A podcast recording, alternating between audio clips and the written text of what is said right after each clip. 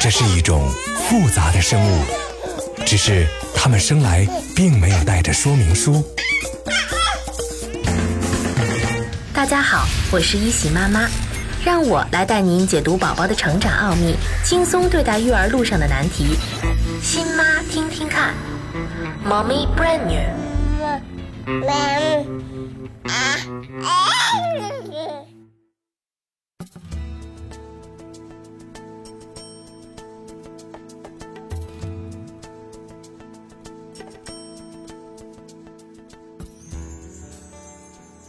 亲爱的妈妈们，你们好吗？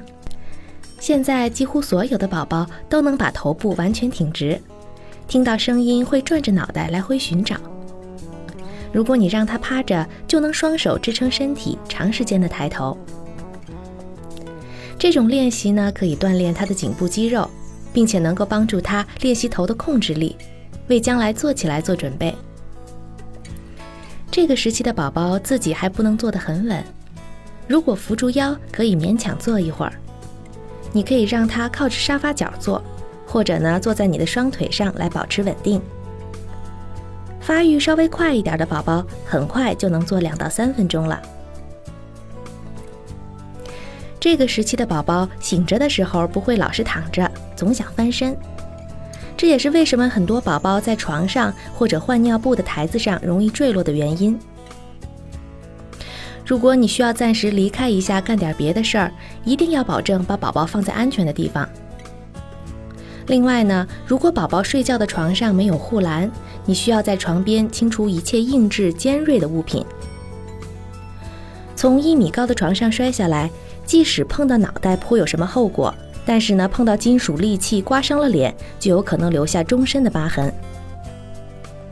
如果把宝宝放在有护栏的小床上，要确保护栏之间的距离不要太大，否则呢，宝宝有把头卡住的危险。宝宝手的活动也变得相当自由，他能够双手合在胸前，有的呢则已经开始主动抓东西了。他们的好奇心越来越强，尤其喜欢抓着新发现的东西往嘴里送。因此，所有给宝宝的玩具物品都必须是安全的。要小心玩具上是否有易脱落的小零件。大人务必眼疾手快，把所有宝宝可能塞到嘴里的小东小西拿走，比如说掉落的花生米、瓜子儿、纽扣、硬币等等。在冲牛奶、准备辅食的时候，要注意让宝宝远离热水、炉子还有刀具这些东西，以免他会乱摸而被伤到。不论是小宝宝还是大孩子，没有不爱玩水的。也有研究指出，一岁以下的宝宝比其他更大的孩子更容易接受水。婴儿是在母亲的子宫里边生长发育，有天生的亲水性。也正是这个原因，早在二十世纪六十年代，俄罗斯产科医生就提出水中分娩法，让孕妇在水中直接分娩婴儿。或者呢，将刚出生几分钟的婴儿直接放到水里，让他自由活动。经过追踪观察，发现这些身体及早和水接触的婴儿发育良好，体格健壮，头脑聪明。受到这一启发，世界各地先后开始关注婴儿游泳了。让宝宝尽早接触水环境有哪些好处？为什么婴儿游泳的水温最好控制在三十七度左右？怎样排查宝宝游泳时的哭闹原因？宝宝游泳前应该做好哪些准备工作？欢迎收听考拉电台《新妈听听看》节目。现在宝宝四个月零四周。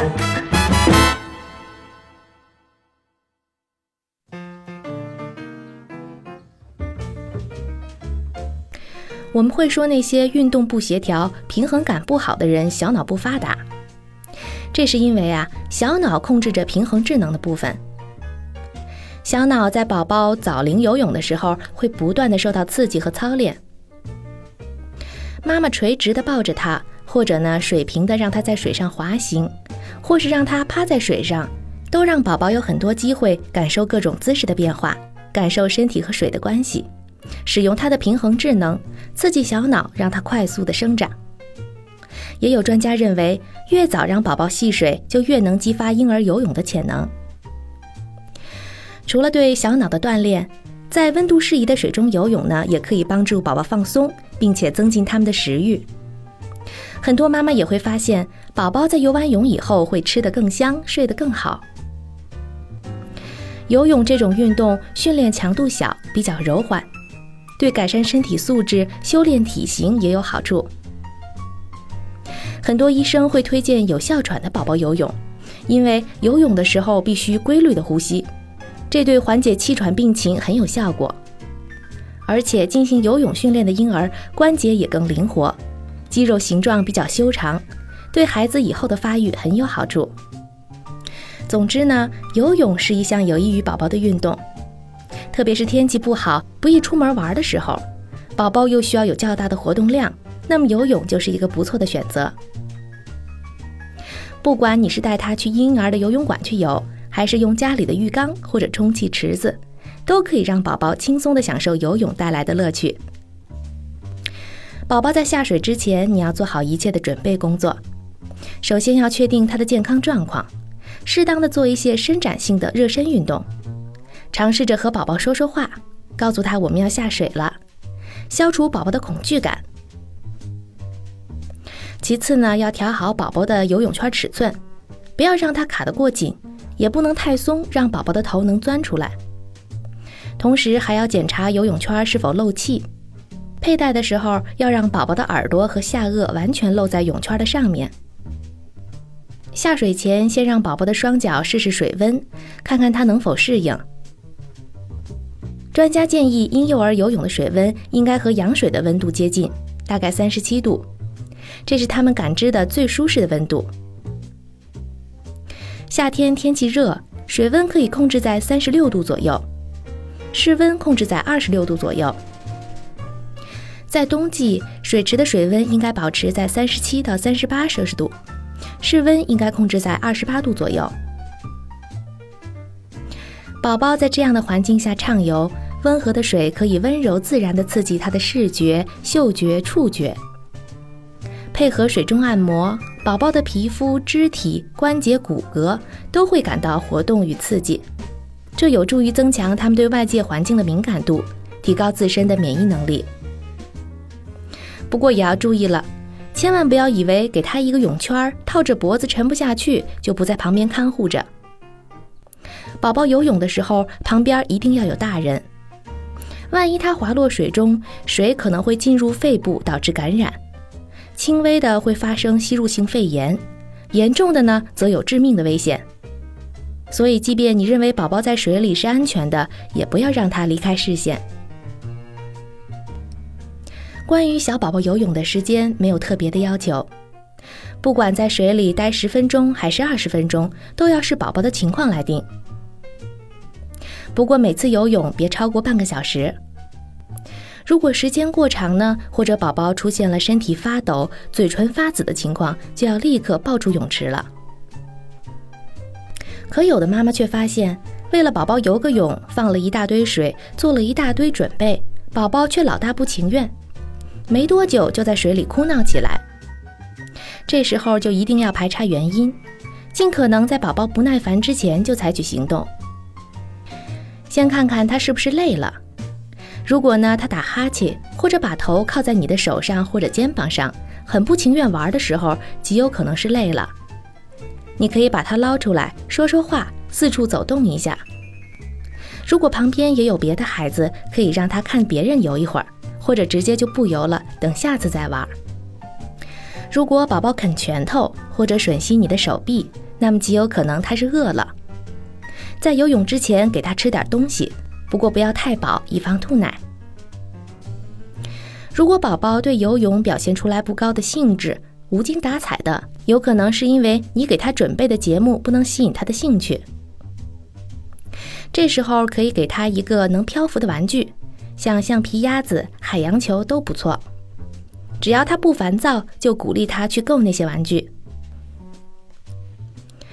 有的时候，宝宝不喜欢你给他安排的项目，拒绝玩，看起来非常疲惫，也可能是因为你的刺激过度。这时候给宝宝一些安静的时间，不要说太多话或者给太多的玩具，让他自己在水里待一会儿，可能这样能让他平静下来。也有的时候，宝宝的焦虑是来自周边的噪音，在游泳场所经常会有人高声尖叫、大声说话，或者呢其他孩子有哭声，这都会带给宝宝不舒服的感觉。因此，尽量找一个安静的地方。妈妈温柔的安抚声也会让宝宝的情绪稳定下来。这个时期，我们让宝宝去游泳，主要是让他熟悉水的环境，对水有正面和快乐的体验，去探索水带来的漂浮、流动、阻力等等在地面上没有过的体验。当宝宝能够很好的适应水里环境，自由的呼吸。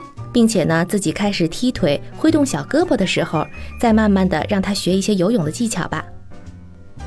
总之呢，对小宝宝来说，并不适合长时间的游泳，所以妈妈们要控制在水里待着的时间，也不必用专业泳姿来要求他们。尽管在有的家庭里，辅食已经开始被引入到宝宝的食谱，不过这个月龄的宝宝仍然以吃奶为主。之前我们讲过。上班族妈妈可以在单位上泵奶，可是很多妈妈却发现自己的奶水要比之前在家的时候少了。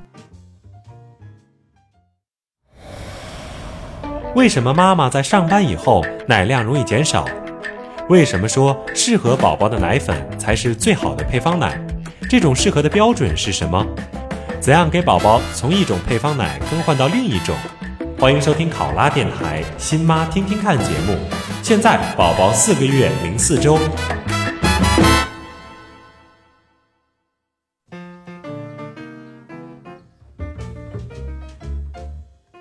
上班族妈妈奶量减少是很常见的事儿。这种现象很容易解释，在重返岗位以后，妈妈们就会沉浸在工作状态中。如果一忙起来，有可能忘记了按时泵奶。中午吃饭也没有了像在家里那样丰富，有时候甚至会耽误吃饭的时间。工作压力大的时候，就更没有心思想宝宝。如果你再偶尔加个班，还会错过给宝宝亲喂的时间。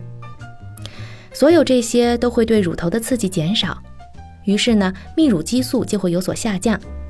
慢慢的，你就会发现自己的奶水越来越少了。